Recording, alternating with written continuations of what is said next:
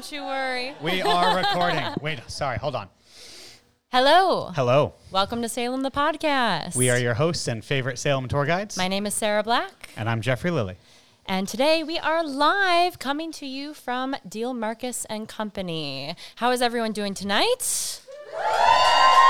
Oh my goodness. Wow. Very nice. You are all wonderful. Thank you all for showing up and uh, being here. And I, I see a lot of familiar faces. I see unfamiliar faces, which, like, sorry, friends. Like, the people who I don't recognize, I appreciate even more.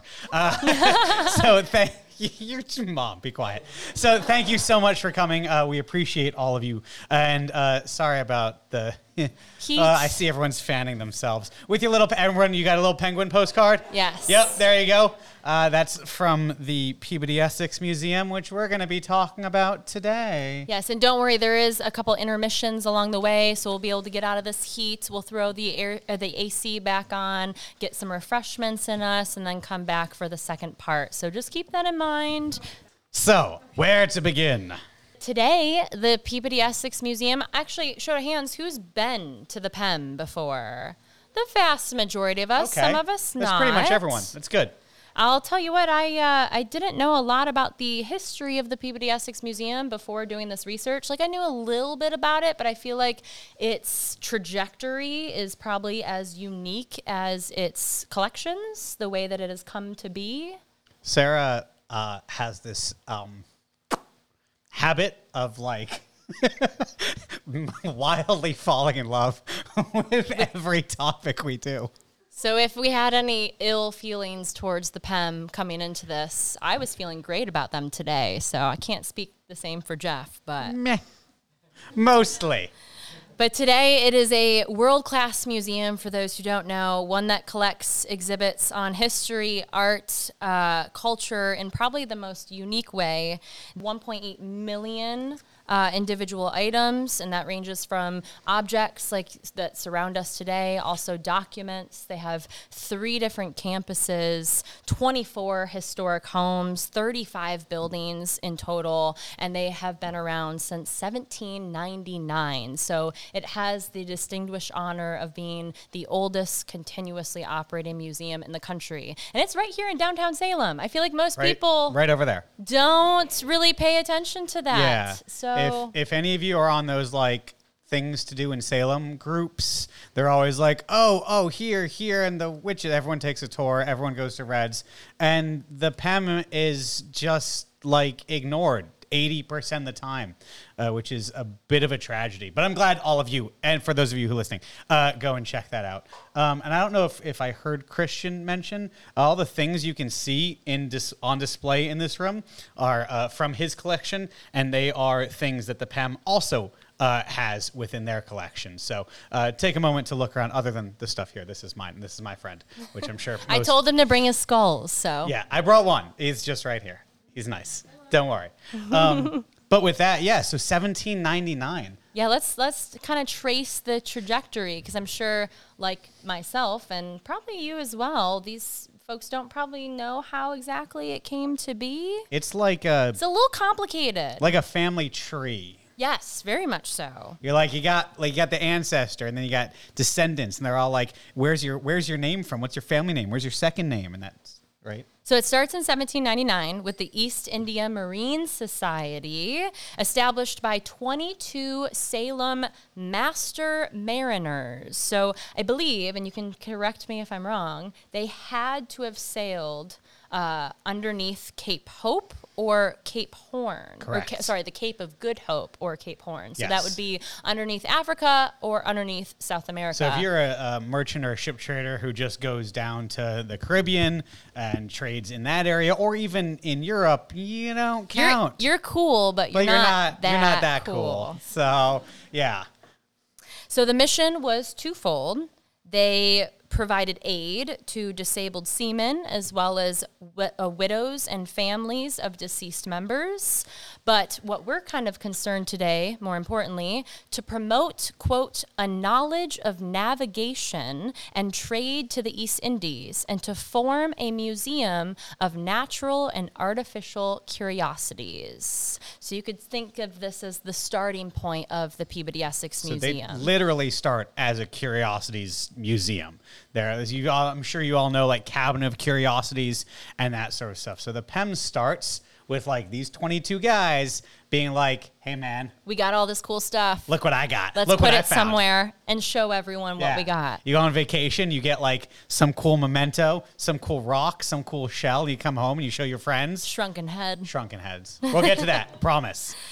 So in 1825, they finally move into their first permanent building, the East India Marine Hall. So if you've walked up Essex Street, that is kind of the cornerstone of the Peabody Essex Museum. It's right in the center. It's flanked on either side by different wings. So it's that building right across from the fountain, the Mm-hmm. big, gorgeous one that says East India Marine Hall. with a big anchor in front. Yeah, I yeah. If Yes. if you miss that, um, I, I don't I don't I don't. Should we know. tell them the little secret about the anchor that's underneath it? I think some of them might know. I think we should. I think I I think It doesn't pertain to this topic necessarily, but it is still really cool. okay.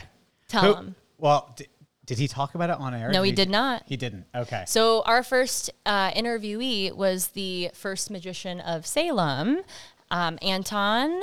And his family actually comes from movers. Like literally, they move stuff, whether it's company. commercial, residential, and that's kind of their main shtick. And they helped move that anchor in front of the Peabody Essex Museum. But there's kind of like a superstition that goes along with it. with anchors in general. Mm-hmm. And anchors touching ground, earth bad. Uh, bad juju for sailors. sea good, earth Yeah, bad. ocean good, land bad. Uh, right, right. Two if by, one if by, and so that anchor is actually not touching the stone that it's on. There is a quarter. I think it's a quarter. It's a quarter. Go with like put your phone on the little um, flashlight And, and, like- and, look like, go underneath li- it. Go like lean all the way. People are gonna look at you funny, but there but is- it's there, Yeah. and you can see it. So there is a coin sitting underneath that anchor in front of the East India Marine Hall. And that anchor, by the way, has been, excuse me, to the farthest ports of the rich east and back again. It literally all the way to Japan and, and, and back to this country. Uh, so that's a pretty uh, cool thing to literally just have outside. And don't sit on it or jump on it or have your kids sit or jump on it. Why, Jeff? I think that is our city motto to this day. Uh, to, Is the, it? to the farthest ports of the rich east. Good- If you guys didn't I, know, I thought I just made that up. So they move into this building in 1825. Uh, the merchants filled it with objects from all around the globe coins, taxidermy, musical instruments, shells, weapons, sculptures. There was even a whale skeleton hanging from the ceiling. There still And kind of is. There, okay, so there is. I missed it. I've missed it every time that I've gone in. I saw it in the old pictures, but I somehow missed it. Yeah, but go into It's the not PEM. like- go into the it's- PEM it- this it week and you'll see it. It was found in Beverly. Yeah. Oh, so it's not even from the farthest no, ports. it's- Okay. but it's it's not that big. It's like I don't know between these two pillars, maybe. Yeah, it's not. It's like a baby whale, not a But big whale. I have heard, I have heard rumor of, and if anyone can confirm or deny, that there is like a full like blue whale skeleton in um. Shoot, your house. no, Just kidding. um, lost it. God, We're live. dude. across. I know that. It's not right on Essex. What's the? It's not in my head. Someone help me. Who The has? big, the, the big brick building on Essex, right across. No. What's it called? oh, the the two the red buildings. Yes. They're somewhere in my notes. They'll come up eventually. We can come back to it. No, no, not the courthouse on Essex. Yeah, yeah. Yeah, no, it's coming up. Don't worry. It's in here. It's Anyway, in here. I- it's in here. I clearly, sorry, I have failed radically. It's okay. Um, that there is a full whale skeleton in there, and they have since built and constructed around it, so they can't get out. I have no evidence to support that. That's just something I heard once. Yes, yes. That is where the dragons like from it. the Game of Thrones come from. Sounds like it. But imagine, imagine being someone back in 1825 and going into this building and seeing all of these things. Like obviously we have the internet now. We can pull up on our phone skeleton of a whale. Like we Elephants. know we know what elephants look like. We know what penguins look like. We know what whales look like. But yeah, imagine going back in the 1800s to see these things. This is an extraordinary opportunity, and the people of Salem got to take full advantage of So it. like one of the points of this cabinet of this museum of curiosities was to help people circumnavigate the globe and see the things that all these other merchants and captains and people have seen and there are things in the world that they have seen without having to leave the comfort of their own home Yep, it's basically like taking a walk around the world, but from the comfort of your own local museum. So around this time, so we've got the East India Marine Society. They move into this building, but at the same time, we have some other historical organizations developing in Salem. The Essex uh, Historical Society, founded in 1821, and Essex County Natural History Society, founded in 1833. Sounds a little repetitive. It's probably why they merged uh, back in 1848. Uh, so these entities come together, they form the Essex Institute. The merger brings together a multitude of different collections, including natural specimens, historical memorabilia, books, other objects related to Essex County and the surrounding area.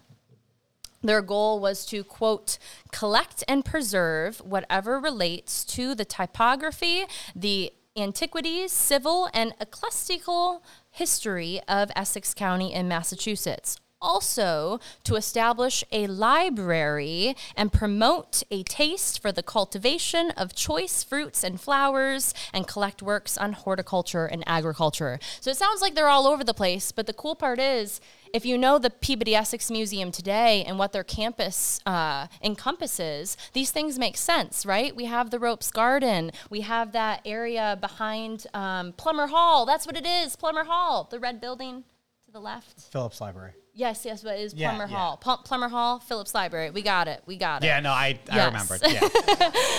But uh, if you that, didn't see me go like this yeah. I- Oh, was that where it came from? yeah, is that okay? you said library and it it, Yep. it clicked There we go. But yeah, so like these, all these uh, components of our current Peabody Essex Museum, they are founded in these uh, organizations that really kick things off. So after that, we've got the Institute renting out the uh, bottom floor of Plummer Hall uh, in 1857. So that's the first time that that organization gets their own, uh, you know, brick and mortar space to showcase their collections. It was here in Plummer Hall, and later on it would expand to that adjacent building. They would keep their collection of books, documents, and artwork while hosting regular events like lectures, art exhibits, and concerts. So if you ch- listen to our episode on the Salem Lyceum, you know that Salem was a bustling port, uh, not just of actual material goods, but also ideas. People coming in and talking about things that, you know, educating the public. Um, and this was actually one of those locations where this was conducted. So this uh, the facility, and you've got a picture of it. So it's like there's no. So today, when you go to the PEM, right, it's like a sort of classic museum, and there's like a portrait, and then another portrait, and then there might be like a desk. Right? If you went to these facilities back then, walls every inch was covered in portraits, glass cabinets nearly overfilling. Maximalism, I at believe. its at its best, and like the, the, the specimens of taxidermy, of birds, of of seashells, of coral, of plant life Tell him about that. is is just like the pictures are ridiculous. It's it's amazing. It's it's a curiosity Yeah. museum. Everything that I wish I kind of I mean I like the PEM now, but I kind of wish I walked into That. The, yeah, yeah, Yeah. like your house. These people haven't seen your house, but it is a bit of a cabinet of curiosities. So Some of them like he thought- literally just rented a storage space. So I'm just gonna put that out there. Just gonna put that. yes, yes, Too much he stuff. did. It's, it's, I'm, it's okay. So this collection keeps growing. Their their collection grows. They include more books, documents, artwork, while hosting, like I said, regular events. Um, the Salem Athenaeum was just above them. And the Essex Institute would eventually purchase that building in 1906, with the Athenaeum moving down to Essex Street, which I didn't know. I thought that that was always their original No, yeah. building. So that was that was news to me. Athenaeum's a cool place. We'll be there in December if anyone wants to come to live show number three. Oh. I'll just put that out there. which will likely be like a charity thing for the holidays and stuff. So no idea what the plan on that is. I just totally threw Sarah under the bus on that. It's okay. I went with it. So enter George Peabody, our great philanthropist, which you will actually see a portrait of him right off to your left here. Gentleman's got dollars. So we're so remember we're dealing with two different trajectories. We're hopping back to the East India Marine Society. So George Peabody donates in 1867 $140,000 to establish the Peabody Academy of Science, Which is what Christian was talking about before in this facility. Which then acquires the East India Marine Hall. The society absorbs all the society's collections as well as the natural history and ethnology collections of the Essex Institute. So you already have a kind of a crossover of these two institutions. Just FYI, that's nearly $2.9 million in today's money. So this guy definitely gave up a lot of cash to establish this institution. I'd do it. Yeah, you would. All of a sudden, you get your name in lights. No, I'm just kidding. Mm-hmm. Now, that Peabody Academy of Science eventually transforms into the Peabody Museum of Salem. So they kind of just switch the name over, uh, kind of change things up. This is, happens in 1915 with a different mission. At the same time, the Essex Institute was creating that, uh, that secondary campus with all the historic buildings behind Plummer Hall. So both institutions are growing at the same pace, uh, pretty much adjacent to each other, both geographically and uh, collection wise. And the big merger finally comes in 1992. So we are. How many? How many is that? Um, 28, s- 27. I, I can't count. Why are you? Oh my gosh, Wait, that's 31. I was going to say, I, I was born in 93. so I'm turning 30 this year. Yes, 31. I was thinking, thank you. Um, I was thinking that uh, I was thinking from back from 1799. So it took a long time to get from the East India Marine Society to the current Peabody Essex Museum you see today. And it was this kind of weaving in of different organizations. They're developing, they're changing. The. Essex Institute, George Peabody, Peabody Essex Museum, Science, etc. That's where the name comes from. You get the Peabody from the Peabody Museum of Salem and the Essex from the Essex Institute. And it's in 1992 that uh, we get um, the institution we have today. So uh, they've expanded, they've built wings, they've grown wildly in, in, in such phenomenal ways. But it is really uh, in 92 that, that the core of what we see today uh, comes forth, which also kind of means that they. mm, try to cater to a perhaps a different crowd. Uh, which That was a nice way of putting it. um, their goal is to become what it is, this world-renowned museum, given its history, given the artifacts, given what is in there. they have to maintain the reputation. Yeah, and they realize that there is uh, a lot that they have, which also means as much as they have on display, there's a lot that they don't have. And some things that we are going to talk about today are not on display. Some things are on display. And the first thing that we're going to get to talk about on display today is one of my most favorite things. Maybe like first favorite, second favorite. It's definitely in the top three. Top For me as well. Yes. This is the murder weapon. Who has been to the Peabody Essex Museum and seen the murder weapon? Nice. Yes, so many of us. Love that for all of you. Now, um, I as I was sitting here, like like uh, talking about this with myself, uh, because that's how research goes. You don't have like a partner. We we do so. We try to do it separate. Yeah. Um, I was like, gosh, I've never seen a murder weapon before, and then I sort of thought to myself, that's a lie um, given uh, previous occupations, given every museum that you've ever been in, and you're like, look at all these swords, look at all these guns, look Why, at all why these, do we fixate on the club? I, look at all these pikes and pole arms? But I think it's because like those are general warfare items, and even in like warfare, death is kind of accepted and Mm-hmm. you know horrific as, as as war and those constructs are you're like oh cool someone carried and they must have killed hundreds of people but that club you There's know, something about it's. Hey, it's unique. it is it, it is. You, unique. there's none like it out there. yeah because it is handmade i mean i guess swords are also handmade but it's specifically hand carved for the purpose of murder show of hands who knows about the murder of captain white Oh, a couple of And us. you're all great. Love you all. Thank you.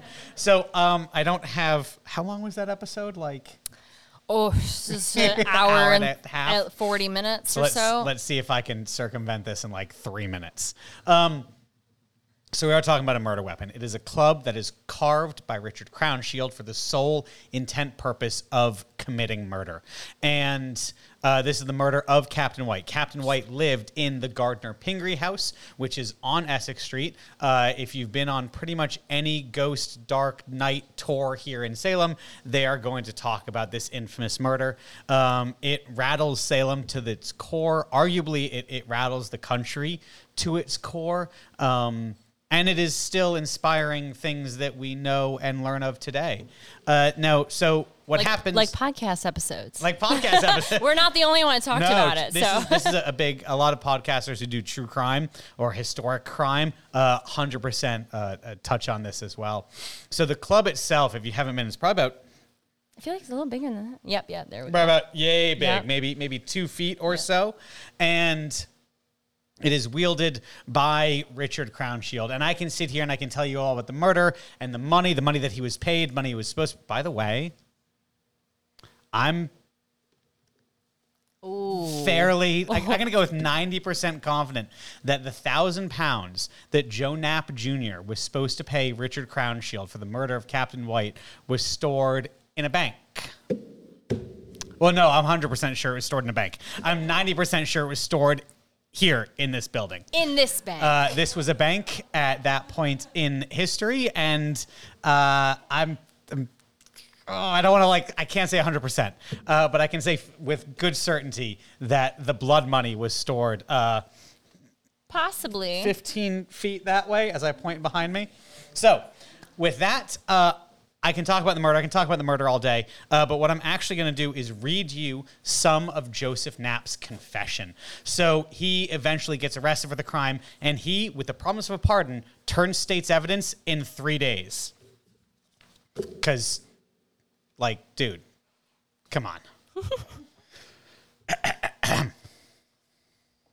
Crowninshield requested Frank. Frank is Joe's brother, by the way. Crown Shield is the murderer. Crown Shield requested Frank to go home. He left, but soon returned. During his absence, the lights in the mansion were exhausted, and shortly afterward, the hired assassin placed a plank against the house, entered the window, and crept upstairs to White's sleeping chamber. The moon was shining through the window onto the old man's face. By the way, it was the night of a full moon. Uh, because what better way to commit murder? You know what? No, I'm gonna take that. That's the stupidest yeah, I was way. gonna say they probably should have done it at like when new moon. No, no, because the it's a dark and stormy night. exactly. They didn't have street lights back then. Not on the night of the full moon. No. Never claimed the man was intelligent. Getting back to it. Crown Shield swung his bludgeon and struck White on the temple, probably killing him instantly. But to be certain, Sorry. Being theatrical. Thank you. But to be certain, he lowered the bedclothes and stabbed him repeatedly in the region of the heart. And it doesn't say in this, but we do know that he stabbed him 13 times. Murdered under the light of the full moon is stabbed 13 times. I know, right? So romantic. Hit over the head with a handcrafted weapon for the occasion. the love. The enthusiasm. That's what I tell The my participants on tour. He then felt the pulse, being satisfied the job was well done. He departed. He met, and this is actually like the historically important part. He met Frank on a side street and explained in detail what he had done. After hiding the bludgeon under the steps of a meeting house on Howard Street, he returned to Danvers. So, in the confession that he writes and signs, we learn the location of the murder weapon. It is recovered by the not police committee of vigilance, and they keep it and turn it over to um, would have been the Essex Institute. Eventually. Yeah. Yeah. And Yep. that has been held by these facilities for over a century and is currently on display. Um, I think it's the clo- I think it's safe to say this is the closest we can get to a clue murder weapon. Right? Ah, let's now. let's let's say rem- just a reminder this did not inspire the Parker brothers to produce Clue. However, their ancestor was a judge or at least was set to judge for this trial. he did like a little bit and then he died. Poor guy died. Lots of death here around the board. Um, but the, the case is tried by the prominent Daniel Webster. Um, and he is a prosecutor, and this is Yes, likely. Black Dan. I Yeah. saw that. No, I won't get into that now. Um, for, for those of you who know, you know. Uh, that other little interesting tidbit of historical fact about Daniel Webster, we might cover that later. so, um, I've also have uh, some of his uh, trial documents. I'm not going to read the whole thing, and I mean it's not boring at all. But so you get an idea of the confession, and then when it takes the courtroom, this man, a sitting senator from the Commonwealth of Massachusetts, comes up to prosecute the case, and this is one of, if not the only cases he ever prosecutes from Black Dan himself. And just imagine, this is 1830 in the courtroom, and he is one of the most prominent, prolific legal minds of his age. Gentlemen, because obviously. It is a most extraordinary case. In some respects, it is hardly a precedent anywhere, certainly not in our New England history. This bloody drama exhibited no sudden, excited, ungovernable rage. The actors in it were not surprised by any lion like tempted springing upon their virtue and overcoming it before resistance could begin, nor did they do the deed to glut savage vengeance or to satire long settled and deadly hate. It was cool, calculating, money making murder. It was all hire and salary, not revenge. It was the wielding. Excuse me. It was the weighing of money against life, the counting out of so many pieces of silver against so many ounces of blood. Says You- the opening statement good. in the court. Like, my goodness. You know he had the ladies Oh, the coming after him man. after that. Daniel Webster, an aged man without an enemy in the world, in his own house and in his own bed, is made the victim of a butchery murder. For mere pay, truly, here is a new lesson for painters and poets.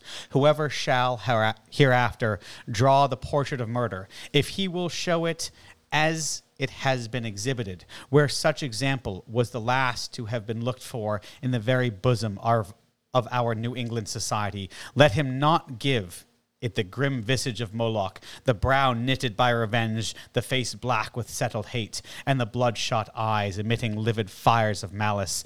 Let him draw rather a decorous, smooth faced, bloodless demon, a picture in repose rather than in action, not so much an example of human nature in its depravity and in its proxims of a crime, as an infernal being, a fiend, in the ordinary display and development of his character.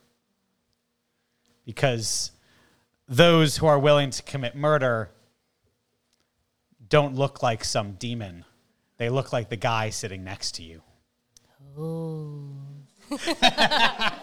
Well done, Jeffrey. Thank you, thank you, thank you. But I could go on. I could probably read this whole thing and be wildly entertained for hours.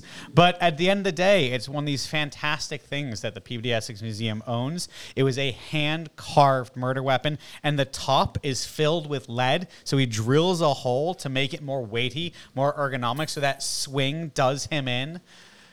Sneaking in amidst the moonlight. And you can still see the building. And Yeah. the building itself is owned and controlled by the Peabody Essex Museum. I will say, as much as I have fallen in love with this topic, I really wish they would open up their historic houses more often, like that one for partic- in particular. But Mm-hmm, um, eventually, I'm sure it'll. I'm sure it'll eventually Sorry. be open back up. But you had mentioned how you, I think both of us went into the Peabody Essex Museum just for research purposes. We've been, we've seen these objects before, but just to get a better look at things. And you spotted something. I also spotted something. You said you looked on top of it. Oh, yeah, yeah, yeah, Yeah. So I say all the time that, you know, it's filled with lead, but I was like, is it is it really there is literally a hole in the top of the weapon that has been filled with lead. So you can see where it is. Cuz it typically on display in the museum, you just see it from the straight angle, you don't get to see the top. And I was like, "Oh, no, so I like I stood up like on my tiptoes, like I held my phone camera and I like I took. a I did the same thing, and I thought that the uh, the sensors were going to start going off. I was like, oh goodness. Come get. Sorry, no more podcast. Sarah's been arrested as an okay. art thief. Hey, that'd give us some good cred. You I feel what? like. Go do it. Um, so you were looking at the top. I didn't even think to look at the top. You're a little taller than me. So I looked at, I don't know if you can tell. They Yes, won't be yeah, able yeah, to see. but I'm pretty sure that the indentation from Captain White's swinging is actually in the wood and they have it facing outwards. So next time you go into the Peabody Essex Museum, take a really close look at that murder weapon because It's I'm definitely been hit against something. yeah, I mean, if it was handcrafted, only used once, you got to think that indentation came from something. So, yeah, it's just eerie to think about. And the coolest part is we get to tell our tour groups these stories, and then you get to say, go into the Peabody Essex Museum, check out the actual murder weapon. We've still got it 200 years later. Unless it's on a almost. Monday. Or Tuesday. It's closed on Tuesday, too. So we move on to a little bit of a lighter subject, the penguin. So I'm sure a lot of you noticed there was a penguin on your seat when you came in. That is yours to take, little postcard. Keep a little picture of an Put- oddity for you. Put it on your fridge, put it in a frame, whatever you'd like. And some folks who may not know, who knows the story of the penguin? Out of curiosity, oh, oh, there's so few. Nice. I love it. All right. So this is probably one of my favorite objects. Um, definitely top three, just like the Ah. club. And also in the same exhibit as you will see the club. So go into the Salem Stories exhibit. They've got uh, 26 vignettes ranging from A to Z, um, and it focuses all on Salem, different facets of its history. So the penguin. I guess we should call it an anatomically incorrect penguin. As you can see, it doesn't look like a normal penguin. He's not all like. No, it was taken. So that penguin in particular, and I think we should name it by the end of this live Oh, like- show because it deserves one, Like an actual name? like an actual name. Ongoing joke. Just think of something. Come back to me after the end of uh, intermission. she's just throwing this at me. Now I have to come up. So it was taken alive from the Falkland Islands off the coast of Argentina in 1820 and was donated to the East India Marine Society, Society in 1821 by Captain George Hodges. Now, George Hodges, he was like many wealthy merchant uh, merchants in Salem, came from a merchant family. You know, it's the family business. You learn from your father. His father, John Hodges, was actually the one of the founding members of the East India Marine Society and was the society's first president. They also had familial ties to the Derby family, which we're uh, going to be seeing some Derby later. Just saying that. you So- guys have No idea. Oh, look at that. no idea. The ghosts are excited too. If you haven't listened to our episode where we interview Christian and Erica of Diehl Marcus, there are some ghosts hanging out in here, so keep your eyes out. So it was first mentioned, the penguin was first mentioned in the Society's catalog, the second catalog, under natural curiosities, along with ostrich eggs, a pregnant queen ant, uh, elephant tails and tusks, lava from Java, a hornet's nest, a two headed dogfish, and balls of hair from stomachs of cows from Madagascar. So, again, just your typical oddity museum. So when we're talking about like the PEM and they're all like, oh, look at our carvings, you're like, yeah, yeah, yeah, guys, but, but, Show me the lava from Java, Yeah. please. show me the ha- hairy balls. You- it's I can't even. so apparently, the taxidermist that was in charge of stuffing this penguin had never seen a penguin before. Because, again, like we said, a lot of these people's first interactions with these objects are in the museum. So he stuffed it like any other bird that he was, you know, familiar with. And it looks more like a goose. Yeah. I think it's it looks like a goose, right? goose. Ca- ca- um, Swan looks like a swan. Maybe swan. I've heard some people comment that it doesn't look that bad, but I just on, wanted to show you what an actual king penguin is supposed to look like. So it is that bad. it is that bad. Oh, poor guys. He looks so like. But hey, I think we should cut him some slack because if he hadn't, you know, happened upon this misstep, it would not be sitting in the Peabody Essex Museum 200 years later. Yeah, and we Uh, wouldn't be sitting here talking about it today. Exactly. You know, they had this place filled with all different birds from all over the region, and all those are not on display anymore. All the, you know, the natural artifacts. Rowley, Are they all are they all in Rowley? probably. They're all in Rowley. So they got several campuses, one of which is many towns northwest of us. Um, but yeah, they're probably all hidden in storage up there. But because this penguin is so unique and it's so wrong, we get to see it whenever we go to the Peabody Essex Museum. And it is this quirky little piece of, you know, Salem history and uh, honestly global history because it just goes to show, you know, the transfer of information, how difficult it was to come upon these animals back in the day. I think one the when the best things, um, other than everything about the penguin, um, is that it is in a cabinet of curiosities. It is. Like so, if you go to the the Salem uh, vignette A to Z exhibit, uh, and you're like, oh, there's the penguin. It's in a cabinet with other stuff like um, a piece of the Great Wall of China, Yep. Because you know the ostrich egg, A hookah pipe from like 1800. a, uh, uh, Egyptian carved god deity statue from like 3000 BCE. So, uh, you know, it's in good company. But it's, you know, when we talk about like this cabinet of curiosities idea, where the penguin is, is l- literally in a cabinet of, of uh, natural wonders and curiosities. All right, I think everyone is hot enough. Let's adjourn for a little intermission. You guys are welcome to go grab a drink, shop downstairs, step outside for a little breeze. We will return here in 10, about fif- seven to 10 minutes. 10 minutes. I was gonna say 10 to 10 15. okay, let's 10. go 10 minutes. 10 minutes. 10 minutes. Go, go, go. All right.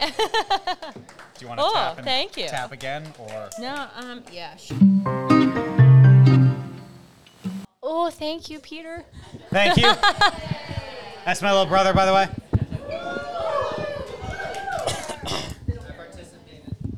I'll get you a participation trophy.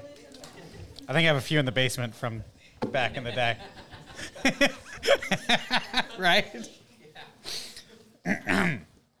and we return. Welcome back. Everyone good? Little cool down. Got the fan. I think the sun's finally gone, so hopefully it won't get to a thousand degrees in here. But uh, That or you know they are steaming up a bit. People are gonna think there's um, some uh, Oh, there- scandalous things happening. I don't know what you're doing with your fan, but it speaks volumes. Ooh, There's that a is a form good for that. joke. Stab me 13 times. That would be great. Put that on a bag. Okay, so we are moving on to other things in the PEM. So I'm going to start talking about um, who has seen the eight and a half foot tall statue of the Hawaiian god, and I'm going to mispronounce this like a lot. So uh, my apologies. Ku. I'm gonna show you guys. One, I two. have I have never even seen it, so I'm. So uh, the statue is currently upstairs uh, near the uh, Gu Wenda exhibit. That's the human hair flags exhibit, which we'll talk about at the end. Uh, and this is a, a one of my uh, sort of secret favorites of of the Peabody Essex Museum because it speaks uh, volumes both about the museum itself, of Salem's history, of international trade, and uh, things along these lines. So it is from Hawaii, Kingdom of Hawaii. And I'm going to throw this out there, and if anyone wants to correct me, uh, I, am totally open to that.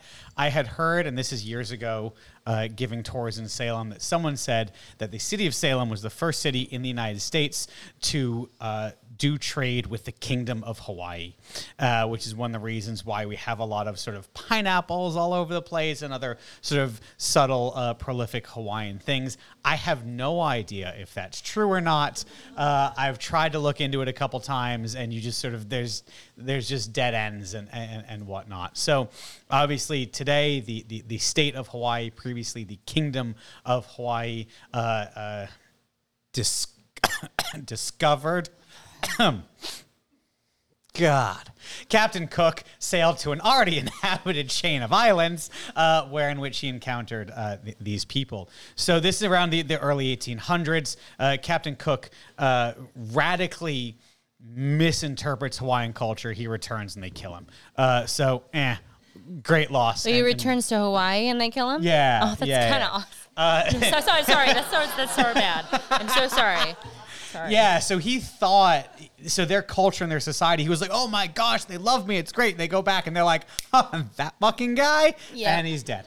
Um, Beep. So this is all early 1800s, 1820s. Uh, uh, Kamehameha, king of Hawaii. So at this point in the kingdom's history, the god Ku is or Ku Ka Kula I'm sorry, I'm butchering it. I'm going to butcher it the whole time.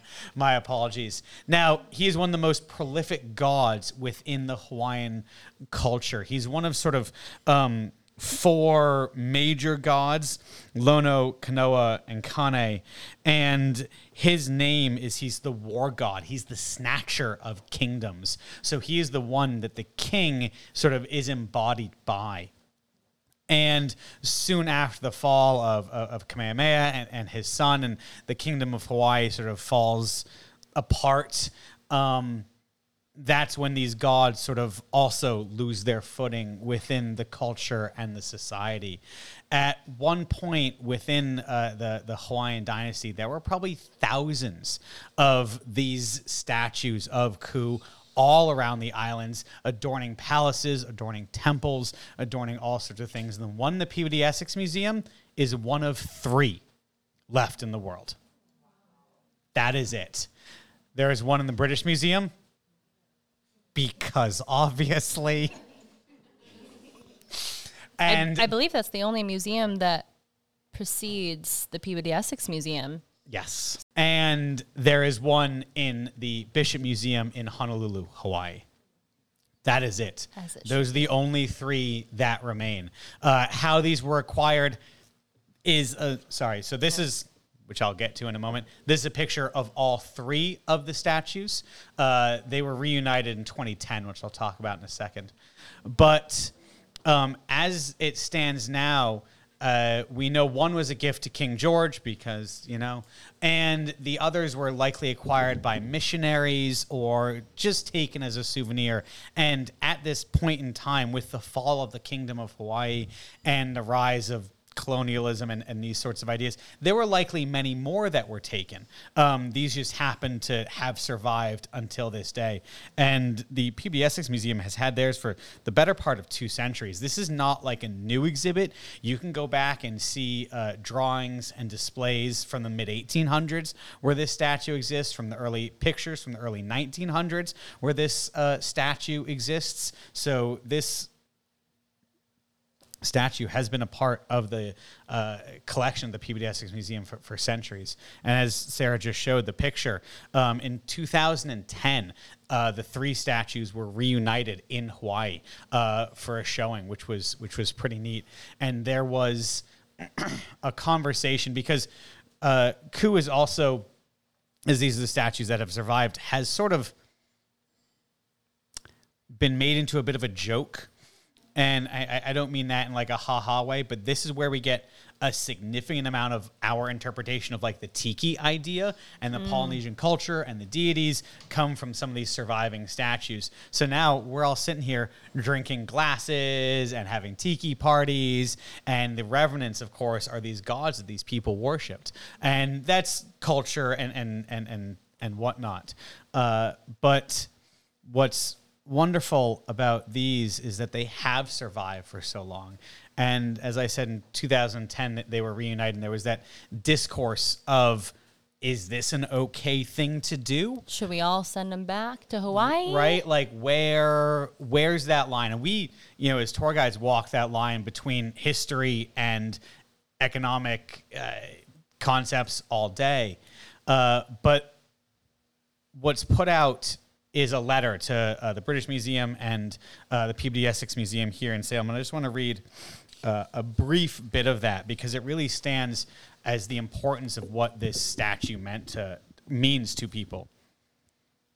Were you to seriously consider this request, women would partake waku and pound kapa for his malo. Men would craft chants in his honor. It would mean sending Hawaiians to Salem that they may ready Ku for his trip, making clear to him that his return would only be temporary.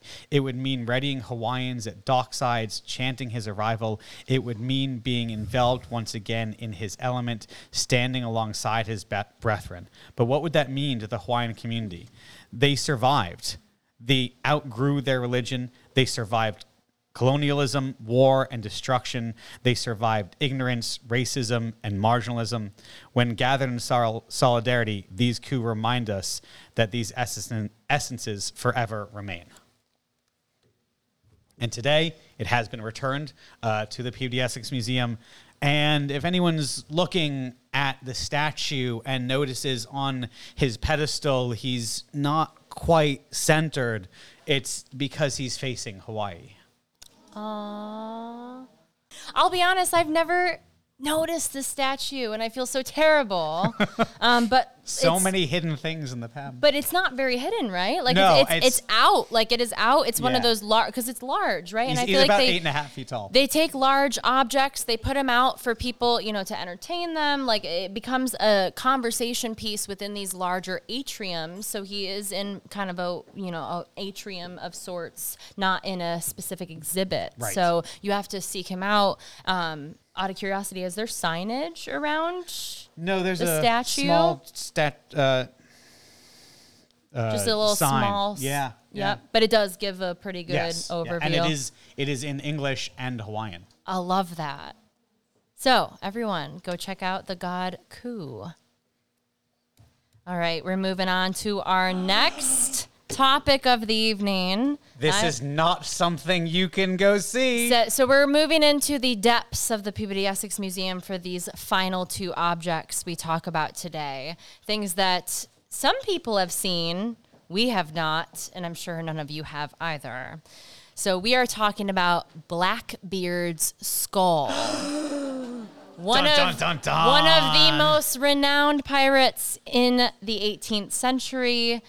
Unfortunate, for those who don't know, his actual name was Edward Teach. I'm gonna go to my pirates over there. Is, am I am I pronouncing it right? I was about to text you and ask just to make sure. Okay, I wanted to make sure I did it right. So Edward Teach was his actual name. Um, he gets the the nickname Blackbeard later on into his piracy career. Um, probably born around 1680 or so in England. We don't have a lot of information about his early life, um, but he did get his start as a privateer. Which, if you are familiar with Salem history, you've probably heard that term before. we got we got some of those here in Oh, Salem. we got a lot of them. Legal piracy. Basically, you have the AOK from the local government to go out and capture these ships, these enemy ships, take their cargo, take their people for ransom, and you get a nice cut of that profit. government sanctioned acts of war. Exactly. So he fought in Queen Anne's War as well as the War of Spanish Succession. And after these kind of commenced with several treaties, a lot of these privateers, you know, they're used to going out and fighting and capturing ships. What are they going to do with themselves? A lot of them turned to piracy. So he moved to the Bahamian island of New Providence, uh, the largest, most inhabited islands island in the Bahamas. Um, this was kind of towards the end of the golden age of piracy. It started around 1650. It'll end around 1825, or sorry, 1725. So we are, you know, around that that time. Um, he had joined Benjamin Hornigold's crew around 1716 and was soon placed in charge of a ship he helped capture. Do you have a comment about that man's name? Not at all. Okay. What was it again? Uh, Benjamin Hornigold. Got it. Horn. oh, I'm not even gonna.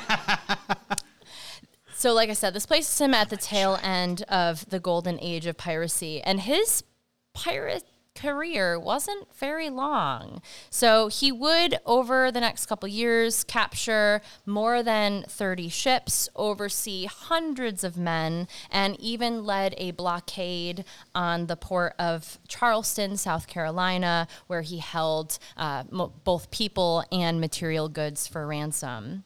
He operated mostly out of the West Indies as well as along the coast of the then British colonies. Now, Salem was already an up and coming seaport at this time, so it is not crazy to suggest that Blackbeard was off this coast. I can't, I, there is no actual documentation of this that he stepped foot in Salem, but I would put money on it that he found himself up in this area during those summer months. It's distinctly one of those things that you're like, if you're if you're sailing through the Massachusetts Gloucester Salem area, like Yep. why are you're like, oh Salem, the coolest fucking place. Sure.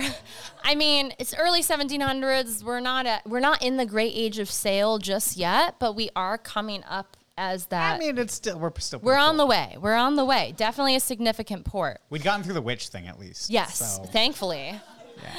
That old thing. if it's past 1711, you can be like, oh look, they kind of made it right again. Yeah. So he was described as very tall, broad shoulders, had a very long, thick black beard. Uh, one historian, Charles Johnson, who wrote uh, General History of Pirates back in 1724, so he was a contemporary of Blackbeard, he described him as such.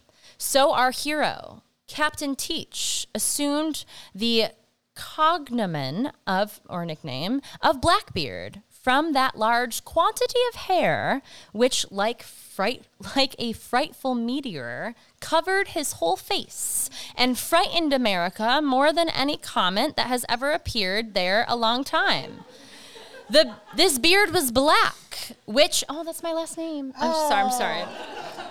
Which he suffered to grow of an extravagant length as to breadth, it came up to his eyes. He was accustomed to twist it with ribbons in small tails over the manner of our Ramillies wigs. So very much like a, you know, the old powdered wigs you see. He did that with his beard.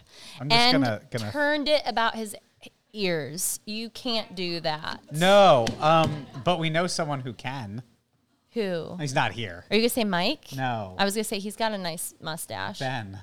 Oh, someone needs to ask Ben from Vamp Fangs to play Blackbeard, please. I think there might be a boat thing. Maybe he can do like. oh my oh. goodness.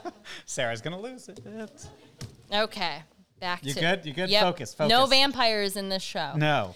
So his tirade unfortunately came to an end on November 21st, 1718. So he had only signed on to his first um, captainship as a pirate a couple years prior. So like I said, his career did not last long. I think all of us think of him as, you know, this this ever prominent president presence in, you know, piracy. I, I feel like he's somewhat like uh, what's his face, uh, Paul Revere. Yeah, oh my god, he's the Paul Revere of pirates. I mean, Seriously. he didn't get drunk and got. Ca- I mean, he did get, and then he did continue. Okay. He Go for a he did go for a swim. Oh, that's sad to say. so this all came to an end off the coast of North Carolina, of all places. of all places. He, Which wasn't, but is. He, along with many other pirates, had accepted the king's pardon at this point. Um, it was issued in September of the previous year. And it required active uh, pirates to surrender by September 5th, 1718.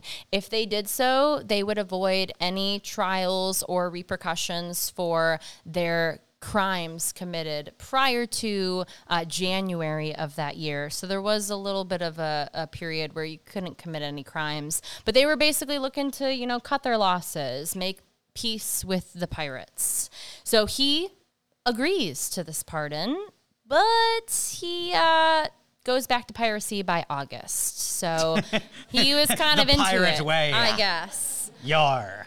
So I can it tell my pirate joke again. you can tie you- after That's this. a- okay. We don't have time. Okay. No, we, we don't.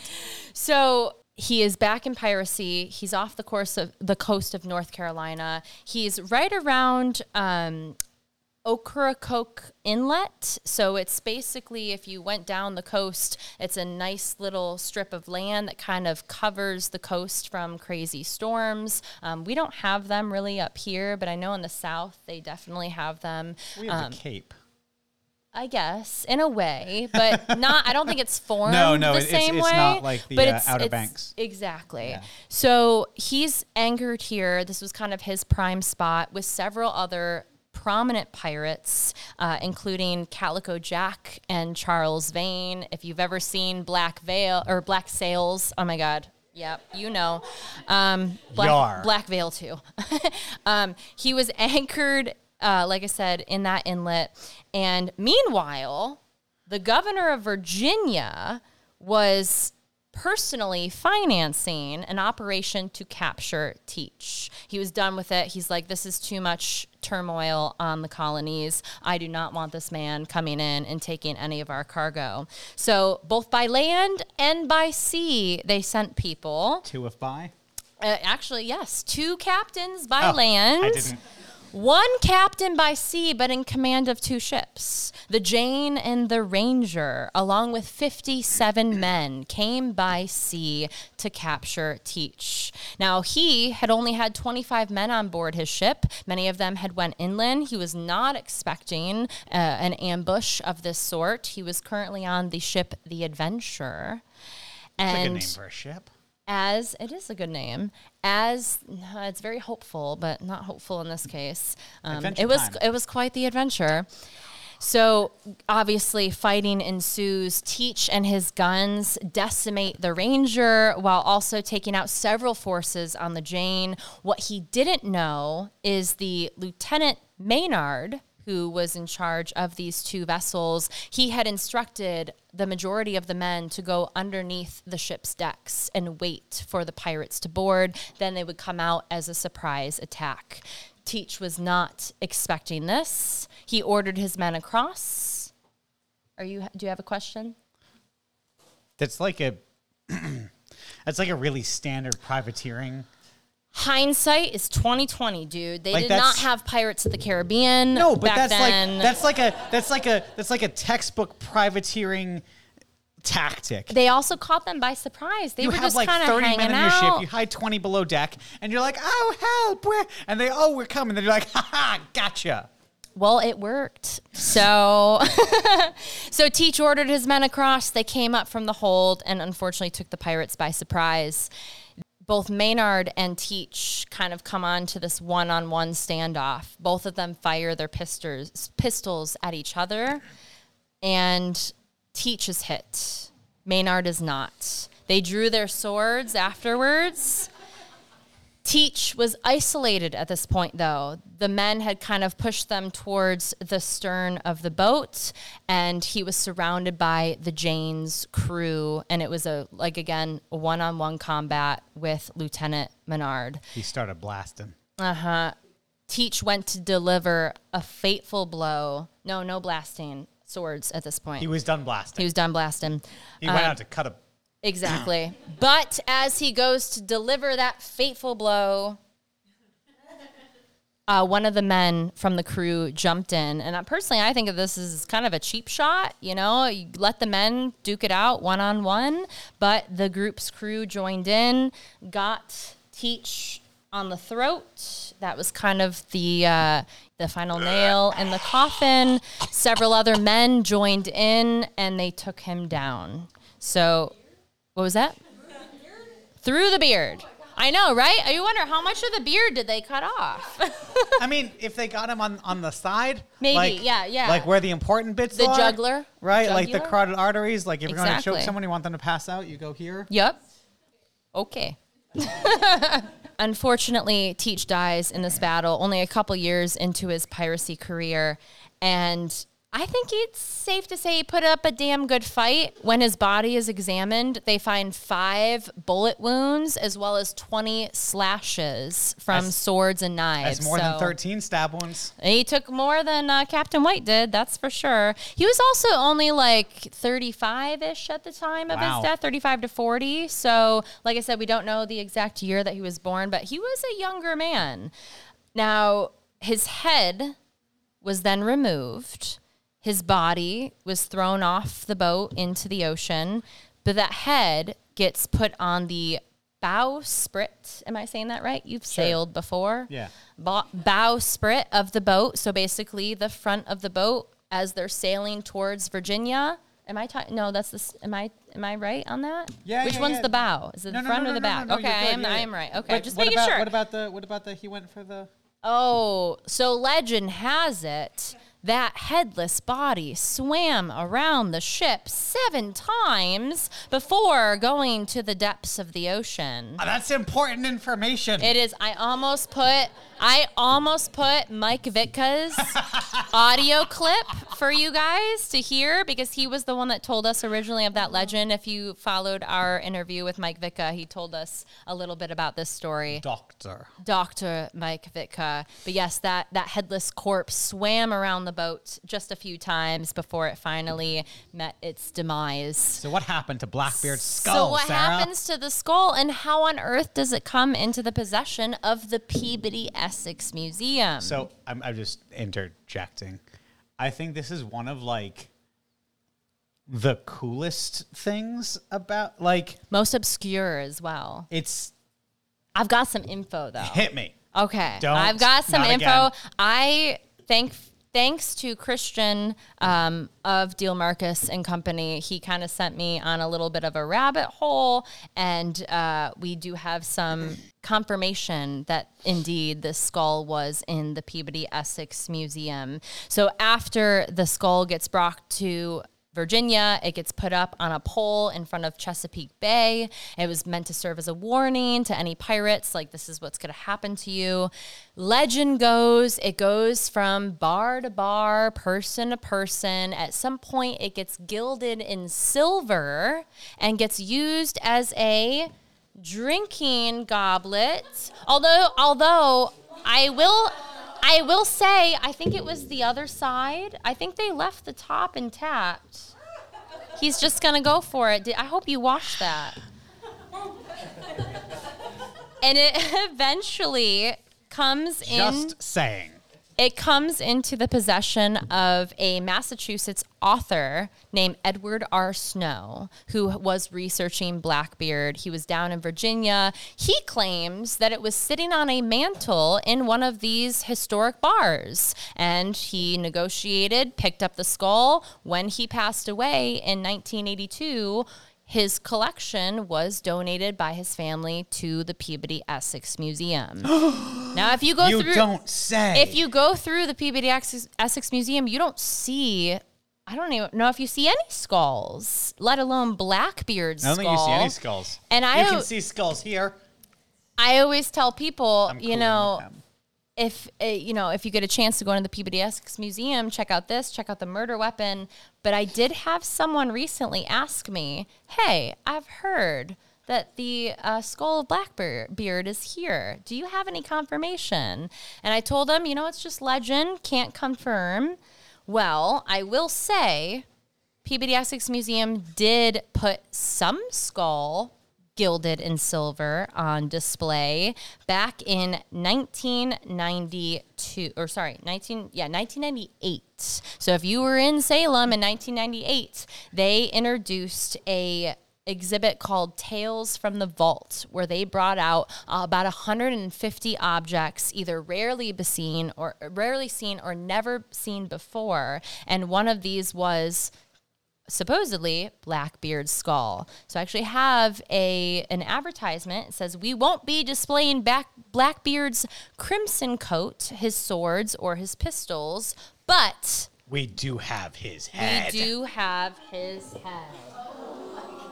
So if anyone tries to tell you that they don't have the head, They have claimed before that they have. it is there. Oh. Who feels like a little B and E later? Right? This exhibit also included a size 37 shoe. Um, I feel like that's probably not like in today's.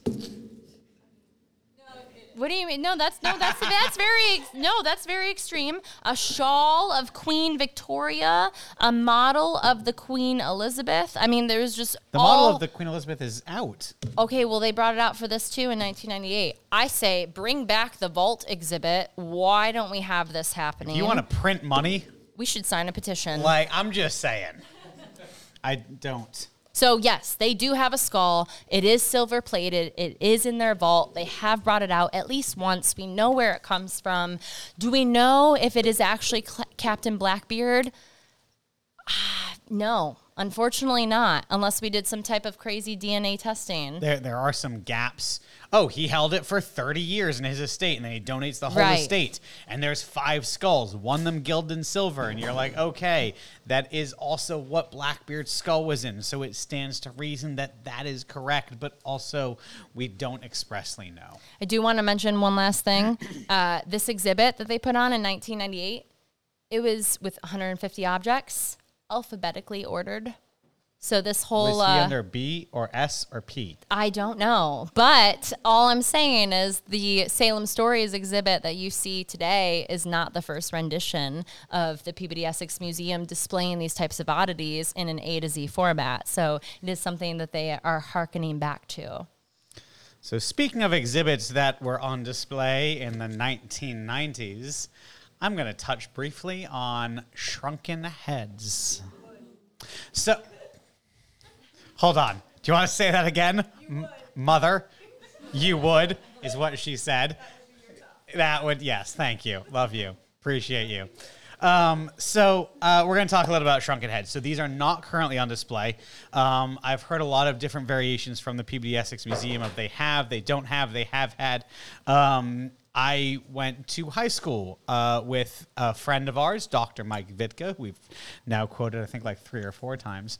He should be here. He should be here. Uh, He's on tour probably, and he remembers. And this is before we. I moved here in eighth grade, so it probably was like a sixth or seventh grade field trip uh, that our class took. So I wasn't here, and they came to Salem and they came to the Peabody Essex Museum, and he distinctly remembers seeing the shrunken heads. Uh, I've talked to several other people who have also seen the same exhibit.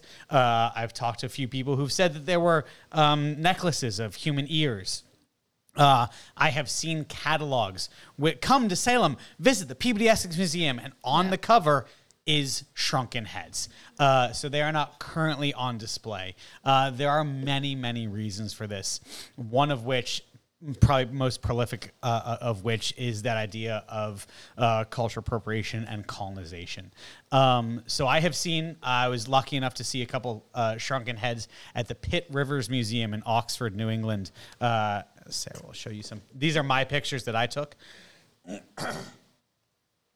So they had a the Pitt Rivers Museum is attached to the Natural History Museum in in Oxford, and they have a massive. So what we sort of talked about earlier, the Peabody Essex Museum looking like in the centuries past, with cabinets and cabinets and cases and cases filled and filled and filled with stuff, is what the Pitt Rivers Museum looks like. I think it's six floors. There's weapons. There is tattooed human flesh. There is uh, oddities. It is it is a wonderful, wonderful place. However, since 2017, they have undergone a are we culturally appropriate in the things we're displaying? And in 2022, they came to the decision to remove most of their human artifact pieces, uh, which includes all of the shrunken heads. And for better or worse, I am going to disagree with that decision. Uh, their decision is based on um, a colonized idea, right? So those ideas of a shrunken head has been turned into like a pop culture narrative, has been you know exploited, uh, and, and all these other things, and it's their attempt to decolonize their exhibit. Uh, however, in my opinion, sticking it in a drawer is not the way to do that. Uh, to educate people correctly, Yeah, because you have it anyways. you right. right. You're just gonna keep it. And so, so we've talked about these things incorrectly for a few years. Well, the way to fix that is to talk about it correctly. Correctly. Um, so that is uh, uh, this cultural conflict with the idea of a shrunken head, and it does have a lot of taboo uh, connotations with it, but it is a historically important artifact a- a- and item uh, when it comes to any culture. So we'll talk a little bit about a shrunken head. What is a shrunken head? So this bit of the head, hi, this is my skull. This has been removed. Um, so it is mostly just tanned skin. So the shrunken head is taken in combat by a warrior in uh, in a, in a tribal or one-on-one combat. And once you kill that opponent, you then take their head and within the culture society these existed. This is mostly by the way in ecuador and peru so it's going to be on your western coast of uh, the, the south american continent uh, in that sort of top northern region close to uh, central america. Uh, sometimes it goes a little bit down into the peru area some excuse me into the chile area sometimes a little bit in the colombia area but it's mostly in, in, in ecuador and peru where these tribes who did this uh, participated. So you've killed your opponent and now you take that quote unquote war trophy which is something that we as humans uh, for better or worse have taken in pretty much every culture and every conflict that we have any record of. Uh, so to dismiss these in some sort of taboo way, again, in my opinion, is saying that we're just shelving the conversation of those people and of their culture, which needs to be talked about. And so now you've won that conflict. You take the head. Of course, the first thing you have to do is remove the rest of the body. And then the next thing you have to do is remove the actual skull itself. This is normally done by taking a, a knife, an incision, and cutting behind the ear, sort of elongated. And you peel that flesh back and you take the skull as it was out of it. So you, now you have. I thought the skull was in there the whole time. So now effectively you have a mask is what that so you know you see you go to party city and you and i don't want to you're good don't what worry. do you put inside it? so and then you take that skull. Now within their culture and their ideas there are several uh, sorry there's three spirits. Uh, the walk walk in eye which is innate to humans to surviving their death. The arutam which is the vision or power which protects people from a violent death or the Muisak, which is a vengeful spirit, which surfaces when a person carrying the Arutam spirit is murdered. So that's where this spirit comes out. And that's where this spirit comes into prominence within the idea of a shrunken head. Because as the victor, you don't want to risk that spirit coming and harming you. So the spirit is going to escape from the that that body through either the eyes or the mouth, which is why when you see shrunken heads, those eyes and especially the mouth are sewn shut. That is to keep that malevolent spirit from your defeated opponent trapped inside so it cannot harm you in this world. Uh, so, again, getting back to that culture idea, that is radically important to their society, to their culture, to their understanding, to how they functioned. And for us just to stick it in a drawer and say, yeah, well, maybe we got it wrong, we'll get it right this time, which is where that conversation needs to happen. So when you see shrunken heads and those lips are sewn shut, that is to keep that trapped malevolent spirit inside. So what they do once they remove the skull is they typically put either seeds or beads in the nose and the eyes and the mouth to keep that shape, and then they're going to boil it They stick it in uh, boiling water with tannus, so that's going to shrink it. And then once it's gotten down to a good size, you take it out of the boiling water, and while still hot, you fill it with hot stones and hot sand, so it keeps that human shape. And then that flesh you take and you rub with soot to give it that darkened appearance. Oftentimes, when we see these human skulls, they're very, excuse me, these shrunken heads, they're very black or dark in appearance. Uh, but that's because that soot or that uh, material has been rubbed into that skin, into that leather, effectively to give it that darker colorization.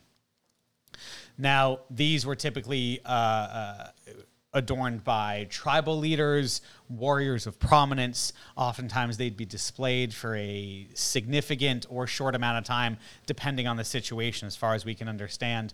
Uh, sometimes they'd be placed at the entrances of villages uh, to be like, hey, look, look what we've done.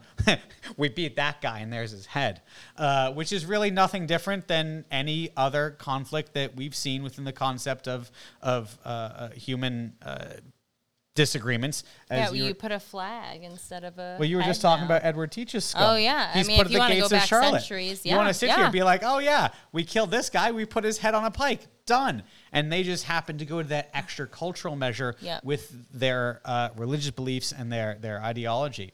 So the problem uh, with reflection in the modern era comes when those of us who are trading more often than not with the peoples of the Caribbean, and when we encounter, we go around the Cape uh, of Good Hope, Which one are you talking about?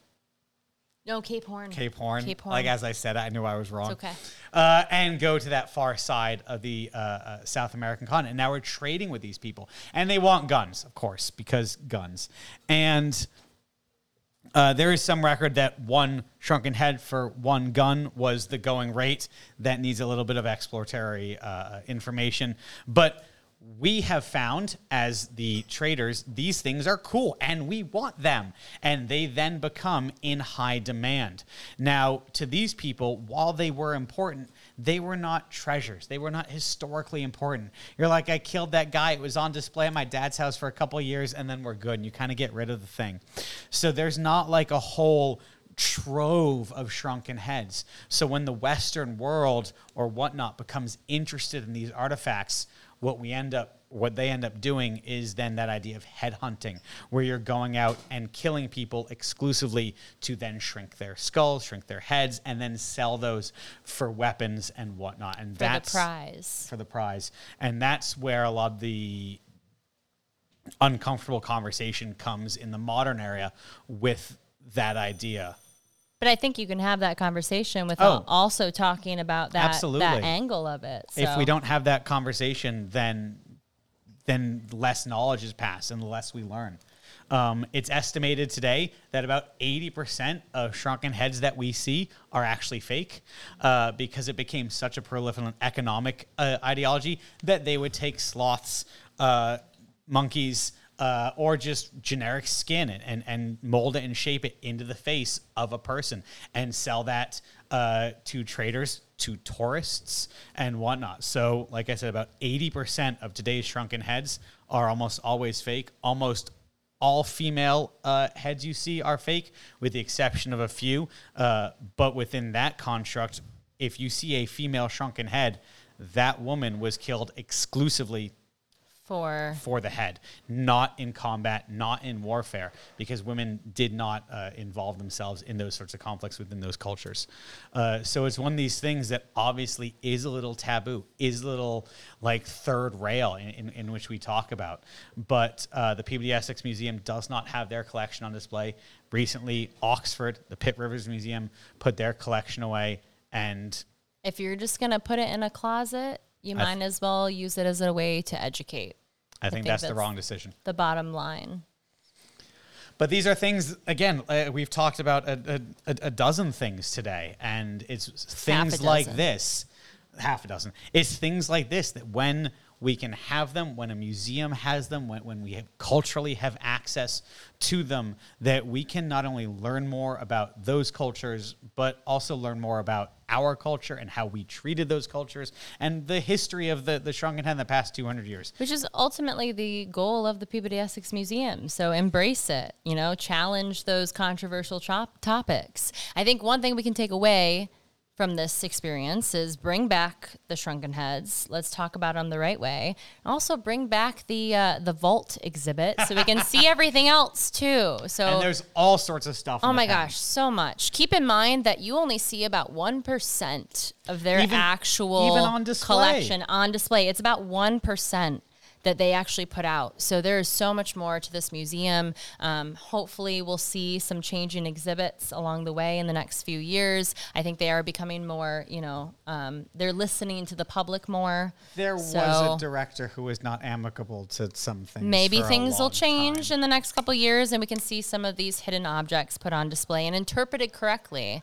But I hope, um, I hope. I, sp- I speak for both of us when we say that this inspired you guys to go to the Peabody Essex Museum. If you haven't been so already, um, it you know it may you you look at it. It's this big, large facade of a building, big windows, looks very modern. You may walk into it and feel a little out of place. It doesn't feel like Salem, but in reality, It it is, a perfect exemplification of Salem and its history. And if you know where to look, you're going to get a better understanding of the city's history and the P- Peabody Essex Museum story in particular. So definitely go to the Peabody Essex, Peabody Essex Museum if you have not. Look at the penguin. Look at the murder weapon. You cannot see Blackbeard's skull or the shrunken heads, but check out the God Ku. Also, check out everything else. They have uh, what all sorts of things. the the the Gu Wenda exhibit on at the moment. I think it closes soon. Uh, United Nations flags made out of human hair. Um, George Jacob Uh, uh, walking sticks Yeah. from the P- the Salem witch trials. We have several documents and artifacts from that. John Proctor's sundial, all sorts of things. So There's tattoo implements, scrimshaw. Uh, uh, there's, and I know I didn't know this until like a few days ago. There's a bottle of bat guano from 1866. that's bat poop for who anyone who doesn't know that. So if you're looking for cool stuff, there you go. I think that's just about it. We got we we're running like A little 20 bit- minutes behind. No, don't tell them that's that. okay. They know. They've all seen the schedule. No, it's okay. It's all right. No, Okay, we're doing um, just fine. That's uh, So that's it from us. That's it from us. We are. So- oh, Ah! thank